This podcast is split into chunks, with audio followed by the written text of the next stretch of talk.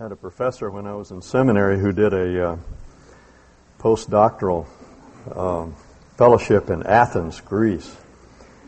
And uh, as you may know, if you've ever ever been there, there's a hill right in the middle of the city of Athens. It's called Lycabettus.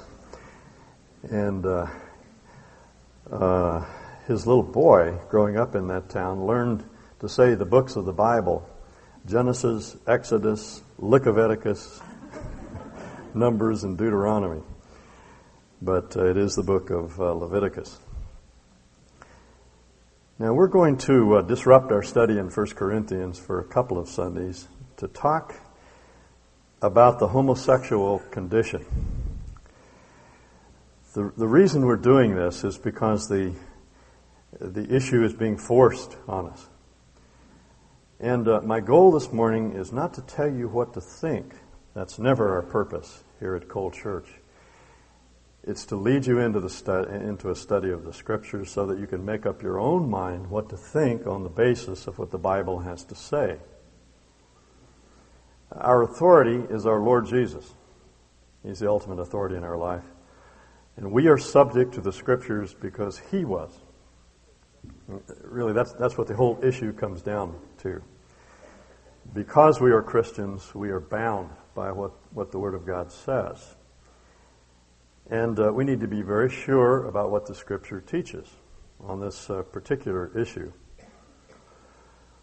One of the problems, as I see it, is that it's almost impossible to, to engage in any kind of rational debate anymore. Because if you state any opposition, whatever, to gay rights or to gay advocacy, you are labeled a homophobe. Uh, Maria Shriver, in a special, uh, just recently, an NBC special, concluded her comments on those that were in opposition to the uh, anti gay rights uh, legislation in Oregon that it all comes down to fear. Uh, Scott Simon, uh, in a recent NBC commentary on the, the Daytime Today show that NBC has, concluded his commentary on a particular piece of legislation, the initiative in, in Oregon, by saying that Jewish leaders in the community will recognize and revile the language that's found in this uh, particular initiative. His point is that the initiative really has to do with discrimination and bias and, and racism and, and, and prejudice. Now, now, this is the sort of thing that they were having to face over and over again.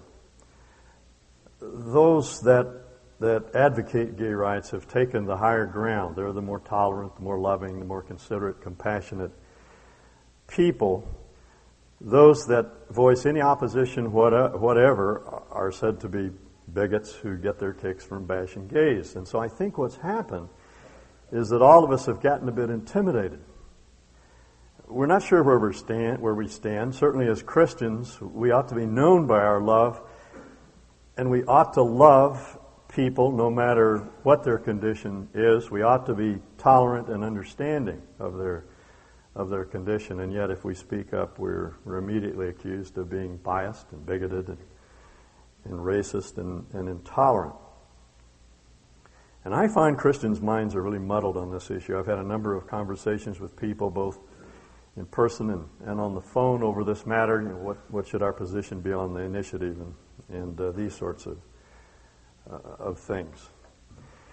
And one of the things I think has muddled our minds is that we're hearing from ministers, from Christian gay activists, from so called uh, certified scholars that the Bible does not condemn homosexuality.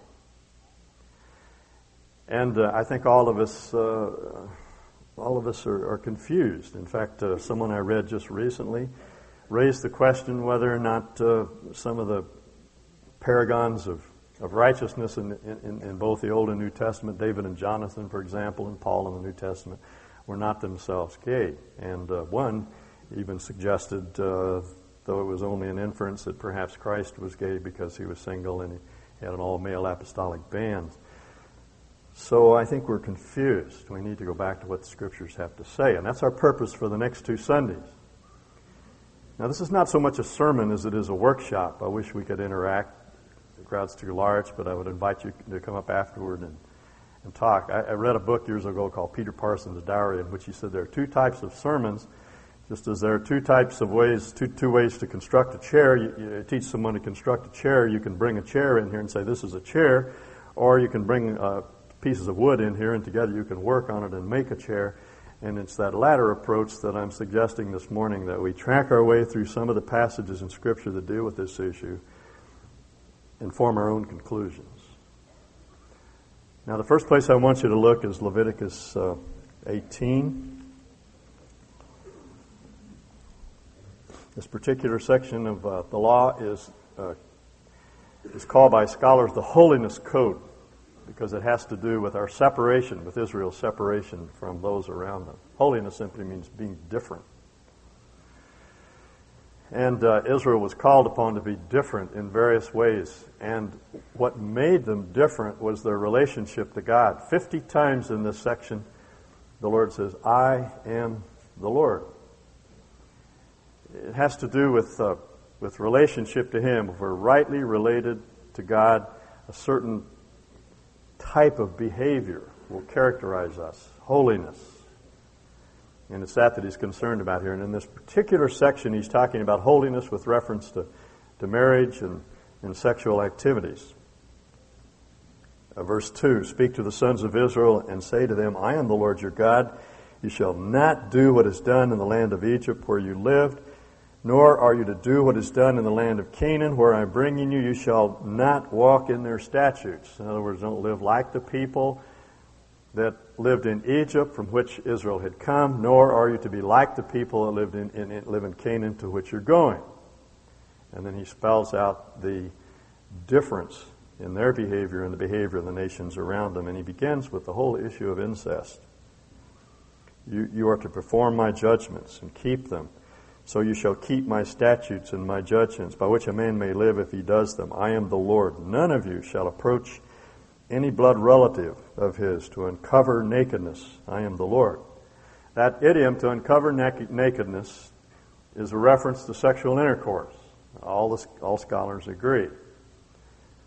So what he's saying is, you shall not have sex with any blood relative, which I assume would include marriage as well. You shall not, verse 8, uncover the nakedness of your father's wife, the nakedness of your sister. See, in Canaanite culture, Baal uh, frequently slept with his sister, Anat. This is what was done in Canaan. And so Moses is saying you're not to be like those people. You're not to uncover the nakedness of your grandchildren, verse 10. You're not to uncover the nakedness of your sister in law, verse 11. Verse 12, you're not to uncover the nakedness of your aunt, and uh, so forth. We'll not go through the entire passage. He's simply delineating the, uh, the, the areas uh, in which it's uh, proper to marry and, and to engage in sexual relationships, and he says all these other relationships are out of bounds. Then uh, he turns to the issue of sexual brutality. Verse 19 You shall not approach a woman to uncover her nakedness during her, her menstrual impurity. The word actually means uh, hemorrhage, could refer to the period immediately after childbirth, as well as menstrual uh, impurity.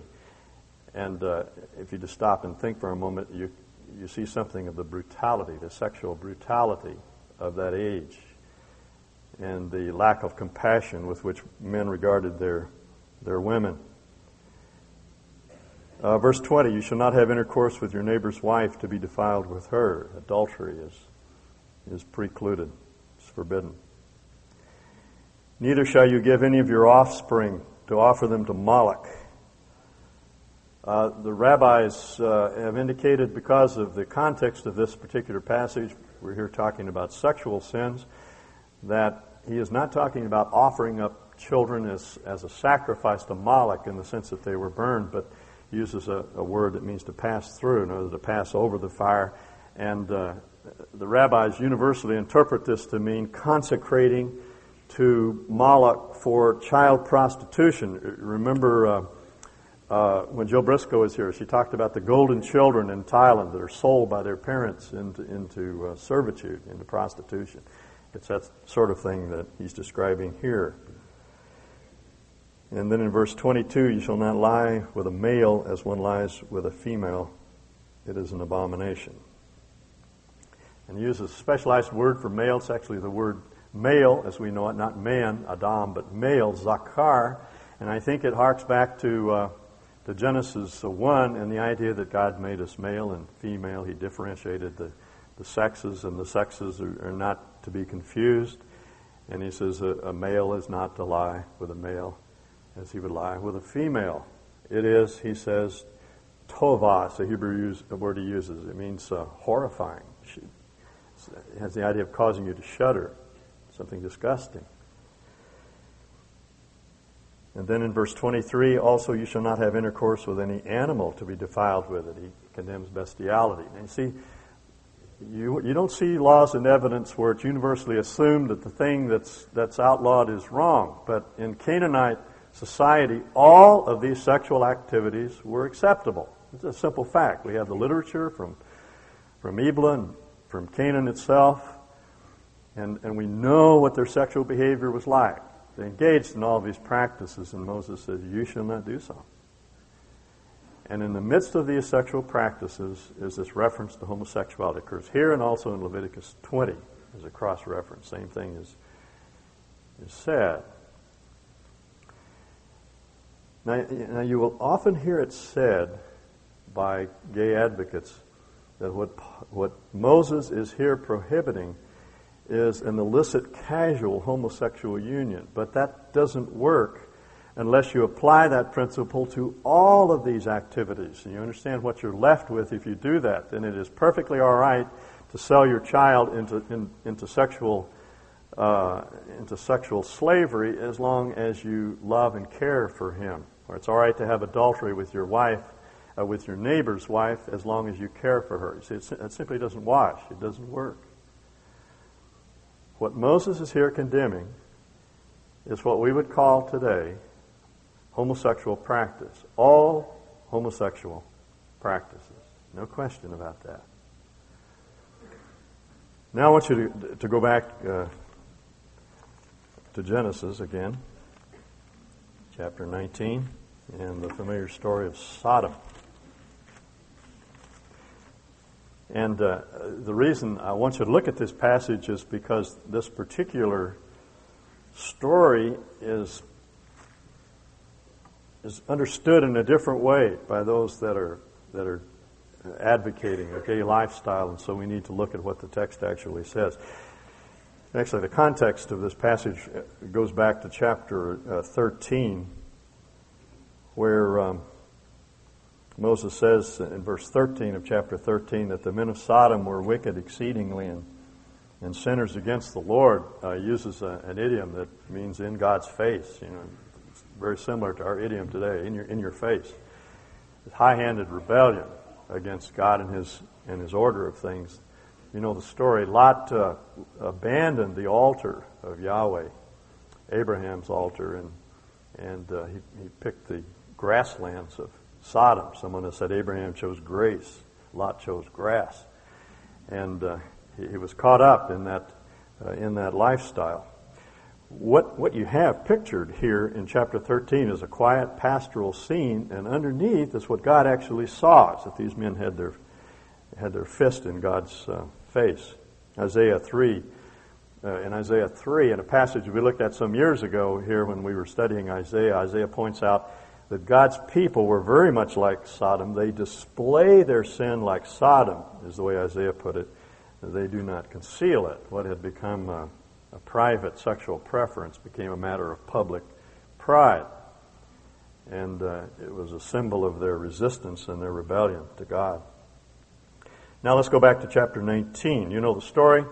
Uh, a couple of uh, strangers who happened to be angels uh, left Abraham's tent and they journeyed down uh, to Sodom. And when they came to Sodom, they sought refuge in Lot's house. Verse 4 of chapter 19.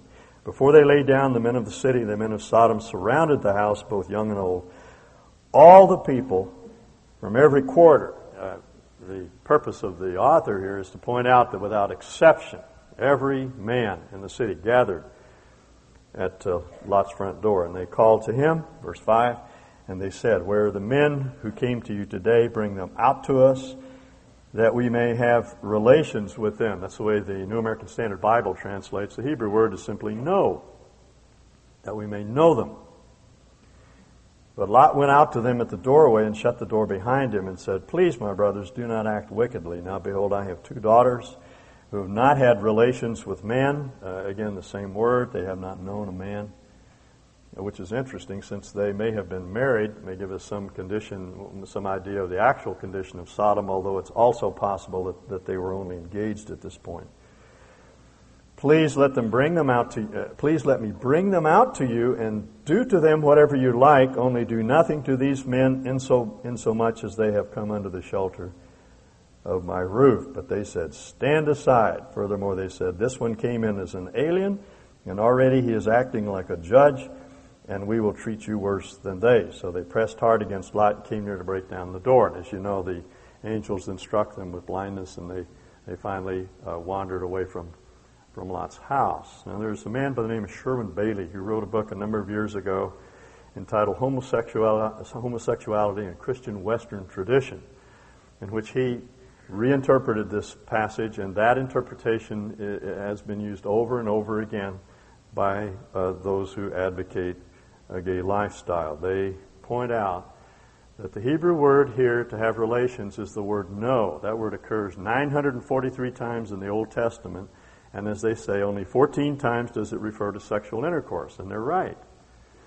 Therefore, they say what happened here is a terrible breach of social contract. That Lot came in as a newcomer and he accepted strangers into his home and uh, that was a breach of uh, Semitic uh, etiquette, uh, Eastern etiquette in those days.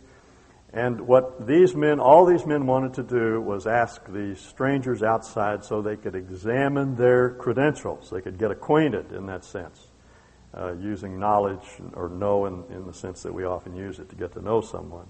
And that's all that was involved here. And they also refer to a passage in Ezekiel that points out that the people of Sodom were inhospitable. Now, that's a very interesting piece of exegesis, giving, that it, giving the fact that it ignores one of the most fundamental laws of hermeneutics, and that is context. It's always context that determines the meaning of the word, not word counting. In the book of Genesis, the word know occurs 14 times only. And on 10 of those occurrences, it refers specifically to sexual intercourse. But even more damaging to Sherwin's case is the fact that right in the very next verse, or the verse after that, verse 8, it is very clear what Lot is talking about when he says, Here, take my daughters and get to know them. He was not suggesting that they get acquainted with them or examine their credentials. He was saying, presume, and, and, and you know, you have to understand, the Bible does not condone this. This was a horrible thing that Lot was doing, but it gives you some idea you know, of, the, of the degradation of this man. What he was saying is, my, vir- my daughters are virgins. Presumably, uh, it would be better, you'd be better off to have them than have these men. So he's willing to swap his, his virgin daughters for these, these, these two men, you see. And right in the very context, there's a clear expression of, of sexual immorality.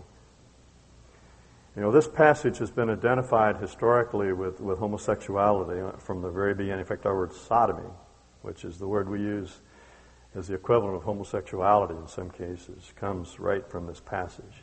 And if you want a, a, clearer reference, look to the book of Jude. That's a little tiny book. It's hard to find. It's the book that occurs just before the book of Revelation in the New Testament.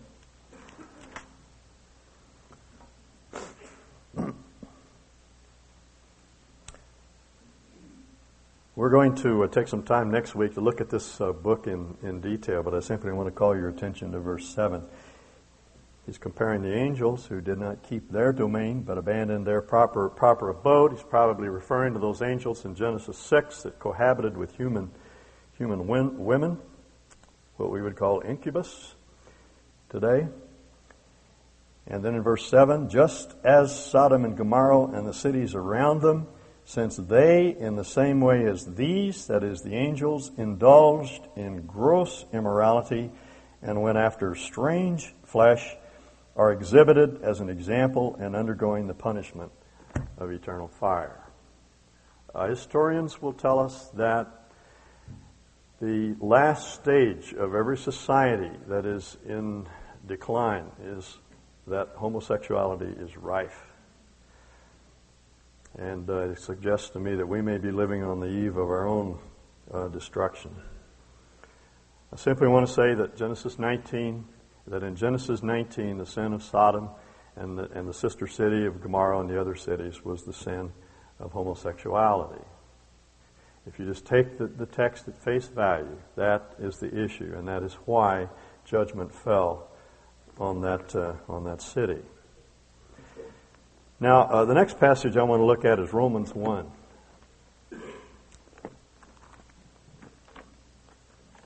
This is perhaps the classic passage to deal with this issue.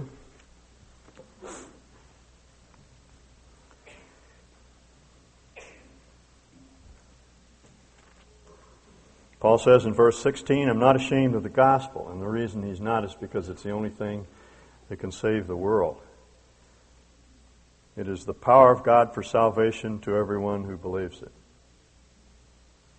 There simply is nothing else that can salvage this world that we're living in and the people that live in it other than the proclamation of the, of the good news that God loves us just as we are and has come to pay the price for our sins. That only works, Paul says, if you believe it. It's the power of God unto salvation to everyone who believes.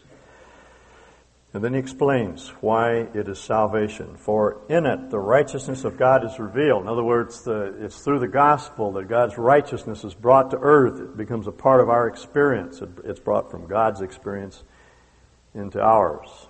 The key word here is revealed. He picks that word up again in verse 18. The wrath of God is revealed from those who suppress the truth. There are two options.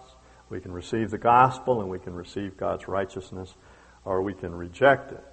And the result is that we experience uh, the wrath of God. The wrath of God is revealed from heaven against all ungodliness, that, that has to do with our attitude toward, toward God, and all unrighteousness, that has to do with our moral character, because moral character is always linked to a relationship to God.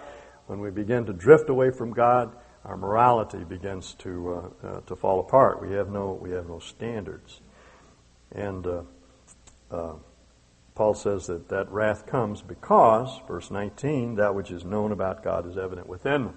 I'm not going to take time to elaborate on this. What Paul is saying is that every man has, uh, every man and woman has a knowledge of God. They actually know God because of the witness uh, of God through nature and what is within them. That is that intuitive, instinctive sense that there is a God. I have a friend of mine. Some of you have been in my office and you've seen a painting, uh, a print of a painting that he did some years ago.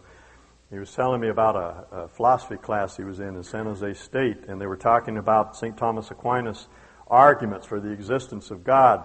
And uh, his professor leaned against the wall at one point, took his pipe out of his mouth, got the saddest look on his face, and he said, I'll tell you why I know there's a God. It's because I miss him so much.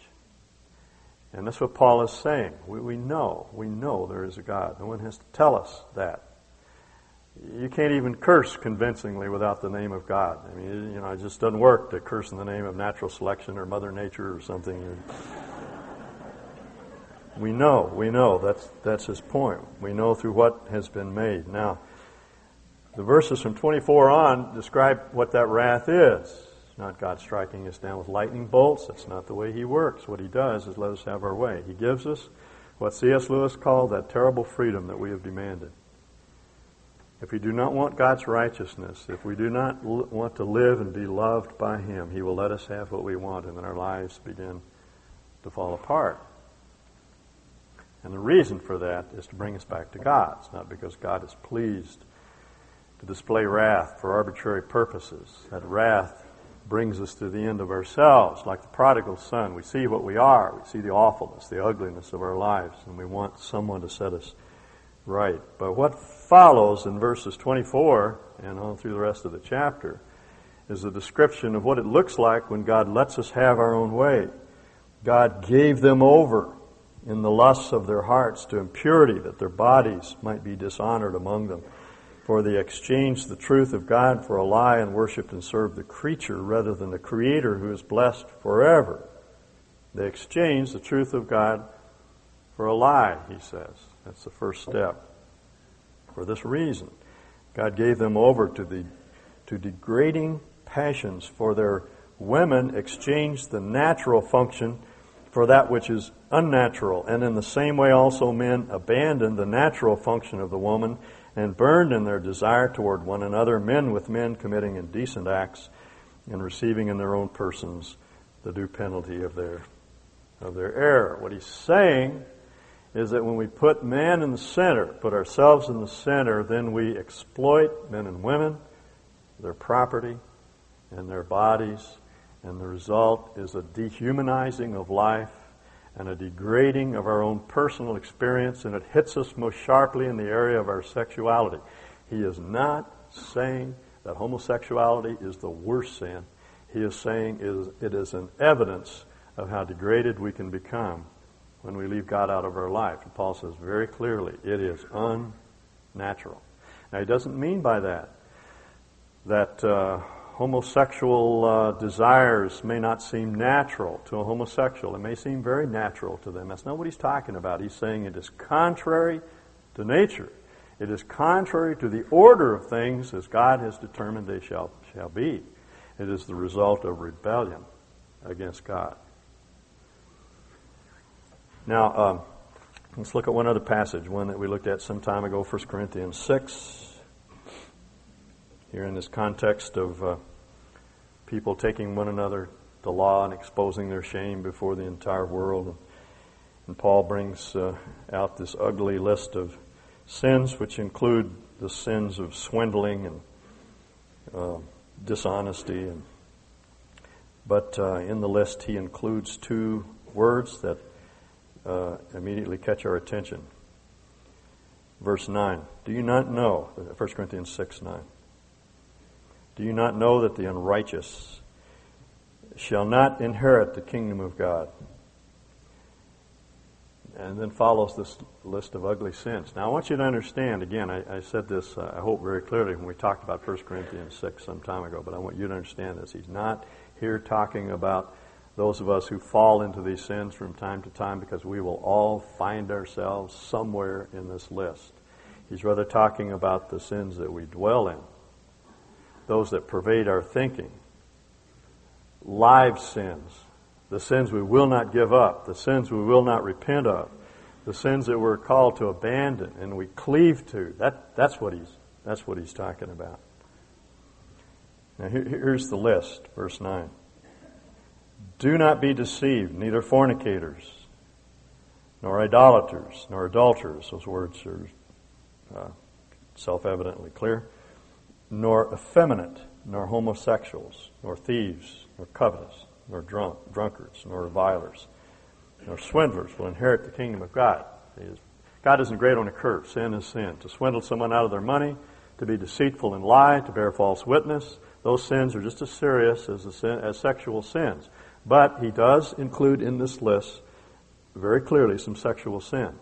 Fornication, which is sort of the general word for, for casual sexual unions outside of, outside of marriage. Adultery, which is sexual intercourse between two people where one or the other is, is married. And the two interesting words. The first word is translated in my, my Bible, um, effeminate. It's the word malakos in Greek, and it's used, uh, it actually means soft to the touch. It's used of John the Baptist. When Jesus said, Who did you go out into the, into the desert to see? A man who wore soft clothing.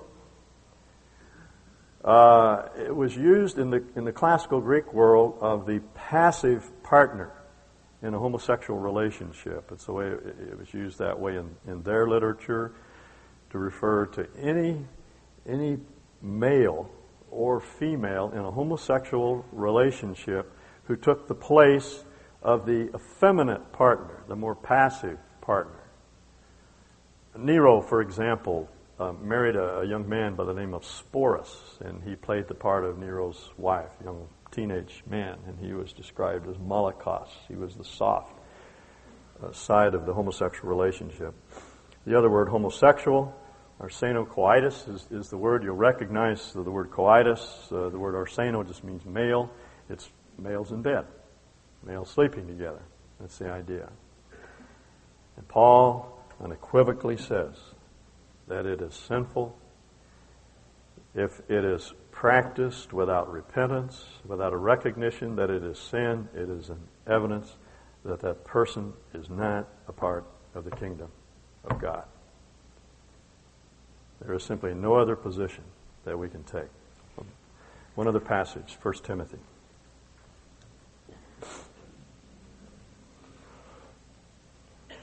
Paul is describing the lawful use of the law. He says some use it unlawfully. 1 Timothy 1, verse 9, realizing the fact that a law is not made for a righteous man, but for those of us we can supply. What he's saying is, uh, you know, if, if, we were all righteous people, we, we wouldn't need a law, but the point is we are not, and therefore we need law in, in, in the sense, in our sense, under the new covenant, the law of Christ, the law that's spelled out in the New Testament. The law is not made for a righteous man, but for those who are lawless, those who ignore the law, for rebels, those who flout the law, for the ungodly, those that have no fear of God, for sinners, for those who sin against God, for the unholy and the profane, for those who kill their fathers or mothers, for murderers and immoral men, that's the word for fornication, and homosexuals and kidnappers and liars and perjurers and whatever else is contrary. Contrary to sound doctrine. The sound doctrine he's referring to here is, is the rule of life. Now, I don't want to leave it there. I've, laid out a lot of negatives. I think the stronger argument really is a positive argument. And I want you to turn to Genesis 1 for the few minutes that we have remaining. Because for me, the most telling argument is the fact that the Bible does talk about human sexuality and it does tell us what is good about our sexuality. And it does give us the norms, the standards by which our relationship as men and women becomes everything that, that God intends it to, uh, to be. Interestingly enough, though the Bible tells us very much about how a marriage relationship ought to be, um, a, a heterosexual, monogamous marriage relationship ought to be handled, the kind of uh, relationship we ought to have to one another. Absolutely nothing is said in the New Testament about the way to handle a homosexual monogamous relationship. So often in the passages that we've been talking about, the, those that are in opposition to the scriptures will say, well, that only refers to homosexual rape or it refers to casual liaisons and illicit affairs.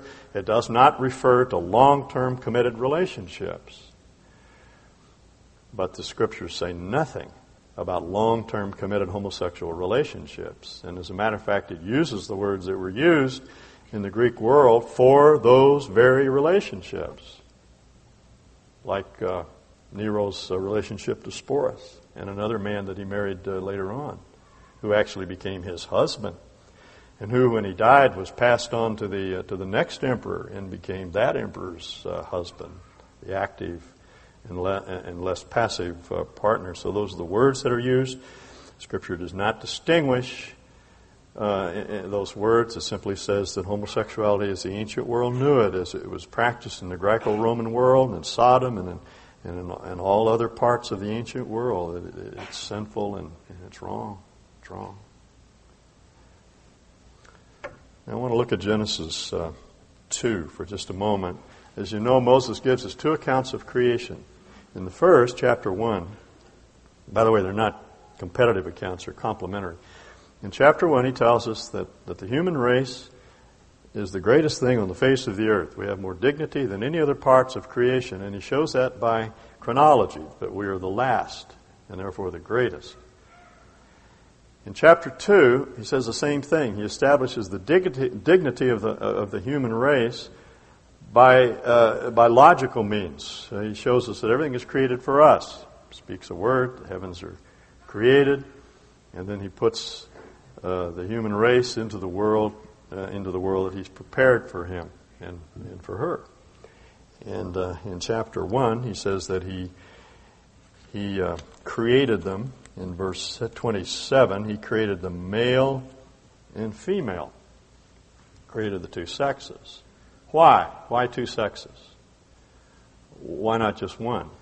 Well, chapter 2 elaborates on that. It's one of the most wonderful stories. I, I, love to teach on this passage, particularly when I'm talking about marriage, because it takes us back to the origins, to God's original intent, establishes God's purpose for our sexuality. It tells us why He created us male and female. The most significant thing said about the creation of man is that it is not good for him to be alone. He creates uh, the earth and he says it's good. He creates the animal life and he says it's good. And then he creates man and he says something's not right here. It's not good. The man should be alone. So he sets out to give him a partner, puts him asleep, as you know, and then he creates from the man his counterpart, his alter ego, one who is very much like him but who is, is also very different. And when the man awakens, he, uh, as we often do when we. Um, find our love. He waxed uh, eloquent and into poetry here. Verse 23 The man said, This is now bone of my bones and flesh of my flesh. She shall be called woman because she was taken out of man. Now listen to this. Listen to this. This is Moses' inspired divine commentary on why God created two sexes. For this cause, a man shall leave his father and his mother and shall cleave to his wife and they shall become one flesh. And the man and his wife were both naked, and they were not ashamed. Now remember, to be naked, uh, that's to uncover the nakedness or to be naked is an idiom for sexual intercourse. And what he's saying is no shame, no embarrassment can be cast on the sex act in marriage. And he describes that marriage not as a long term committed homosexual relationship but a long term, committed, heterosexual, monogamous relationship. There's the leaving of one relationship. There's the cleaving together for life, as long as you shall live, not as long as your love shall last, but as long as you shall last on this earth. You cling together and you have children, and you raise those children in the fear of the Lord. Now, Malachi's commentary on this passage is why in the world did God make one? He's talking about the woman that he made for man. Why did he make one? Because he wanted godly offspring. Though he had the residue of the Spirit, Malachi says, he could have, uh, he could have created 50 women for, for Adam. He could have created 50 men for Adam, but he did not. He created one woman. And God's plan, my friends, is that one man and one woman joined together for life, committed to one another until death separates them, raising their children to the best of their ability to fear God with all of their hearts. And that is what the Bible envisions as the reason for the uh, differentiation of the sexes. And what the Bible teaches from beginning to end is heterosexual, monogamous sexual expression, and it does not recognize any other form of sexual activity. Not polygamy, not polyandry, and, you know, having several husbands. I can't imagine why anybody would want that, but because uh, you see, it's the one man. It violates the one man, one wife principle. Not pornography, because that's private sex. Not one man and, and one woman in a in a heterosexual monogamous relationship not bestiality, uh, not homosexuality. The Bible never envisions that form of sexual expression. Let me read something that my, one of my heroes, John Stott, wrote. A a fact needs explanation, namely the extremely powerful drive of the sexes to each other. Whence comes this love strong as death? It's a quotation from Song of Songs and stronger than the tie to one's parents. Whence this inner clinging to one another, this drive toward each other, which does not rest until it again becomes one flesh in the child? It comes from the fact that God took woman from man, and that they actually were one flesh. Therefore, they must come together again, and thus by destiny they belong to each other. Scripture defines marriage in terms of heterosexual monogamy it is the union of one man with one woman which must be publicly acknowledged, the leaving of parents. Permanently sealed, he will cleave to his wife, and physically consummated, one flesh. The scripture envisions no other kind of marriage or sexual intercourse, for God has provided no alternative. Now I want you to look at one other passage, and then we're done. Matthew 19. I very frequently hear the comment that Jesus never spoke on this issue. If he was this uptight about homosexuality, why didn't he say something? My answer is he did not have to say anything for two reasons. Homosexuality was prescribed by the law, both the ancient law of Moses and the rabbinic law of Jesus' time. It was something that was, was not countenance. All you have to do is read the Talmud. Uh, any, any of the writings of the rabbis becomes very clear that homosexuality was, in all of its forms, was, was prohibited. The other reason I say that Jesus didn't have to say anything is because uh, he himself was subject to the Old Testament, just as we must be, and he affirmed again the principle that I just uh, spelled out when I read to you uh, Genesis 2. The Pharisees came to him in verse 3 and wanted to know if it's lawful for a man to divorce his wife for any cause. And as you know, Jesus said, we're not going to talk about divorce, we're going to talk about staying married. And this is, was God's intent. He answered and said, Have you not read? And this to the best read people on the face of the earth at that time. That he who created them from the beginning made them male and female, and said, For this cause a man shall leave his father and his mother, and shall cleave to his wife, and the two shall become one flesh. Consequently, they are no more two, but one flesh. What therefore God has joined together, let no man separate. See, he's quoting Genesis 2, and he's saying, I submit to Moses' authority on this issue. So the Lord himself envisioned no other alternative to heterosexual, monogamous sexual activity except celibacy, which he himself chose. So there are two alternatives to us as Christians heterosexual, monogamous, sexual activity, sexual intercourse, or celibacy. There are no other alternatives. Now, we must speak the truth in love. We must speak the truth, but we must speak the truth in love. It is sinful for us to be argumentative, for us to be hostile, for us to bash gays. That is sinful and wrong. We have to take the classic Christian position of loving the sinner and hating the sin. We're going to talk next week about what Jude has to say about uh, about that. He uses a very colorful description. He says we must show mercy to some, hating even the garment that's uh, that's spattered with defilement. We know what homosexuality does to people.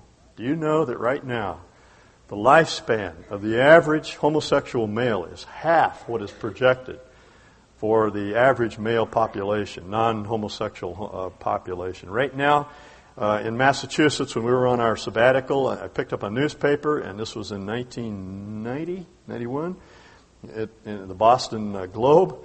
Right now, the number, or that was in 1990, the number one killer of males in Massachusetts is AIDS. And that's not to speak of the terrible de- deterioration of, of, of soul. See, what homosexuals want it's what we want. The, human, the, the, homosexual condition is the human condition. We want boundless love. We want to be accepted. We want to be affirmed. And I understand the hunger of their hearts, but they're going about it the wrong way. And the result is the result that always follows any action taken contrary to the will of God. It always results in deterioration of, of the human personality. So, because we love people in the gay community, we must lovingly but straightforwardly speak to them the truth. And we must do so even in the face of this compassionate argument that homosexuals cannot help themselves, that this is a, uh, not a learned response or a chosen response, but a genetic or biological uh, uh, problem. Let me just, I'm going to talk more about this next week. I don't have time to document this now. But uh, I talked uh, just this last week to a man who, who is a, uh, a psychotherapist whose, whose father, you may know, Horst Klaus Hofmann, when he was here a few weeks ago, who's the head of OJC, the organization that we're sending Clark and, and Ann Pettigord uh, to work with. Uh, Dr. Hofmann works with homosexuals. He's had some uh, 100 over 100 homosexuals in, in, in counseling over a, a, period of years, and he has done a lot of thought uh, he's taken, uh, he's done a lot of research and done a lot of thinking about this issue. His son, as I said, who's also a psychotherapist, says that the research that's been done is highly suspect. That no real scientist accepts the validity of the conclusions of those that believe that homosexuality is, uh, is genetic or biological. Uh, I won't go into detail now. The, uh, the, the best uh, explanation seems to be now something that happens in very early childhood. And uh, where there is a, a, very distant father uh, who, who frustrates a boy's attempts to try to identify with his father, or a, a smothering, dominating woman that that, uh, that, that keeps a young man from finding his independence, although in all cases that's, that, that even that is not, is not true. It seems to be uh, some learned response that is a result of early childhood experiences, perhaps even a, a seduction, and the pleasurable experience that flows out of that. But let me say this even if we discover that homosexuality is a genetic, has a genetic or biological origin, that should not stop us from speaking uh, the truth to them for two reasons. Number one, even now there are certain behaviors like alcoholism that they believe may be traceable to some genetic uh, uh, malfunction. We still restrain the behavior of alcoholics for their good and for the good of society. The second thing I would say, and this for me is, is much more important,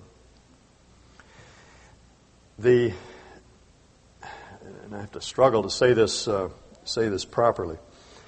The, the laws of genetics and bi- biology are not the highest laws. God Himself is the one who who established those laws, and He's not subject to any of His laws, and He can change anyone. He can change anyone. Augustine said, Every virtue is a miracle.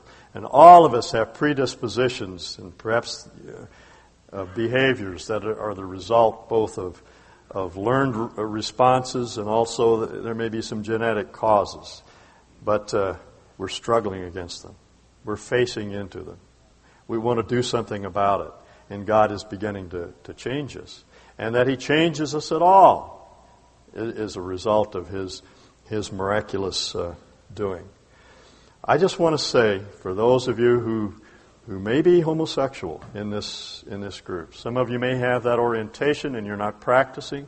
Others may be practicing homosexuals. And in a group this large, given the statistics that are handed to us, though not all those statistics, uh, I think some of them are highly exaggerated, there may be 30, 40, 50 homosexuals sitting in this group. I want to say something to you, and I want to say it with all my heart. Your condition is sinful, but there's hope there's hope. I think one of the most damning things we can do is say to a homosexual, there's no hope. All the studies of homosexuals that are in therapy have established that there's between a 30 and a 60% cure rate. And Dr. Hofmann himself, in his counseling with homosexuals in, uh, in the Republic of Germany, has had a 60% cure rate. And in some strange twist of logic, people are telling us today because the, the cure rate is so low, there's there's no hope at all. There's no cure at all. I just want you to know that there is hope. Remember what Paul said in 1 Corinthians 6 when he gave us that list of, of sins? And he said, Such were some of you. But you've been cleansed. You've been purified. You've been washed. And I, and I want to say something else too. You know, all of us, I think, struggle with certain sins. They're, they're the, sins that overwhelm us time and, and time again. And, and we get discouraged and we despair. And sometimes we even get rebellious because there seems to be no point to them and there seems to be no end to them. But uh, I want you to know that one of these days it will be finished. Your struggle, your pain, your anguish will be over because our Lord is going to come back and He's going to set things right. And that's what gives us the energy and the courage to struggle against sin, even sin that's inborn or deeply ingrained in us. We can struggle against it because there is indeed hope. Now, I'm going to leave this at this point. Our time is up. Uh, there are a number of other things I want to say. I'll carry, carry those over till, uh, uh, till next Sunday. Let's, uh, let's pray.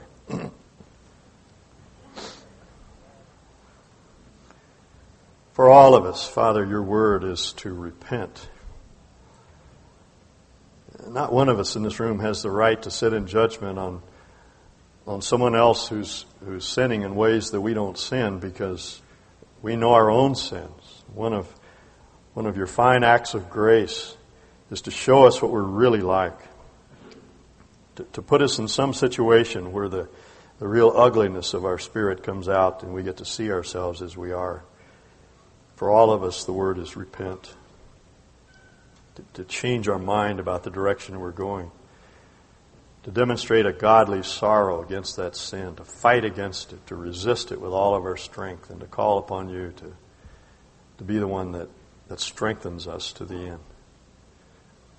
And though the struggle may be intense and though we may suffer, Lord, there is that, that promise of, of your abiding presence that you will never leave us or forsake us nor will you ever leave us alone. You'll come after us, dog our, our tracks, haunt us until we're willing to face our sin and set it right. And so I, pray for those of this number who are homosexual, who struggle with that orientation, who are struggling with purity in that, uh, in that condition. Or for those that are practicing homosexuals, Lord, I would, would pray that that they would see that your word to them is one of, of grace and love and a desire to correct and to call them back into your presence and to give them all that they need to be pure in, in heart and in mind. And may we help them. May we show love when they come out. May we not despise them or reject them, but embrace them as our brothers and sisters in Christ. We ask this in Jesus' name.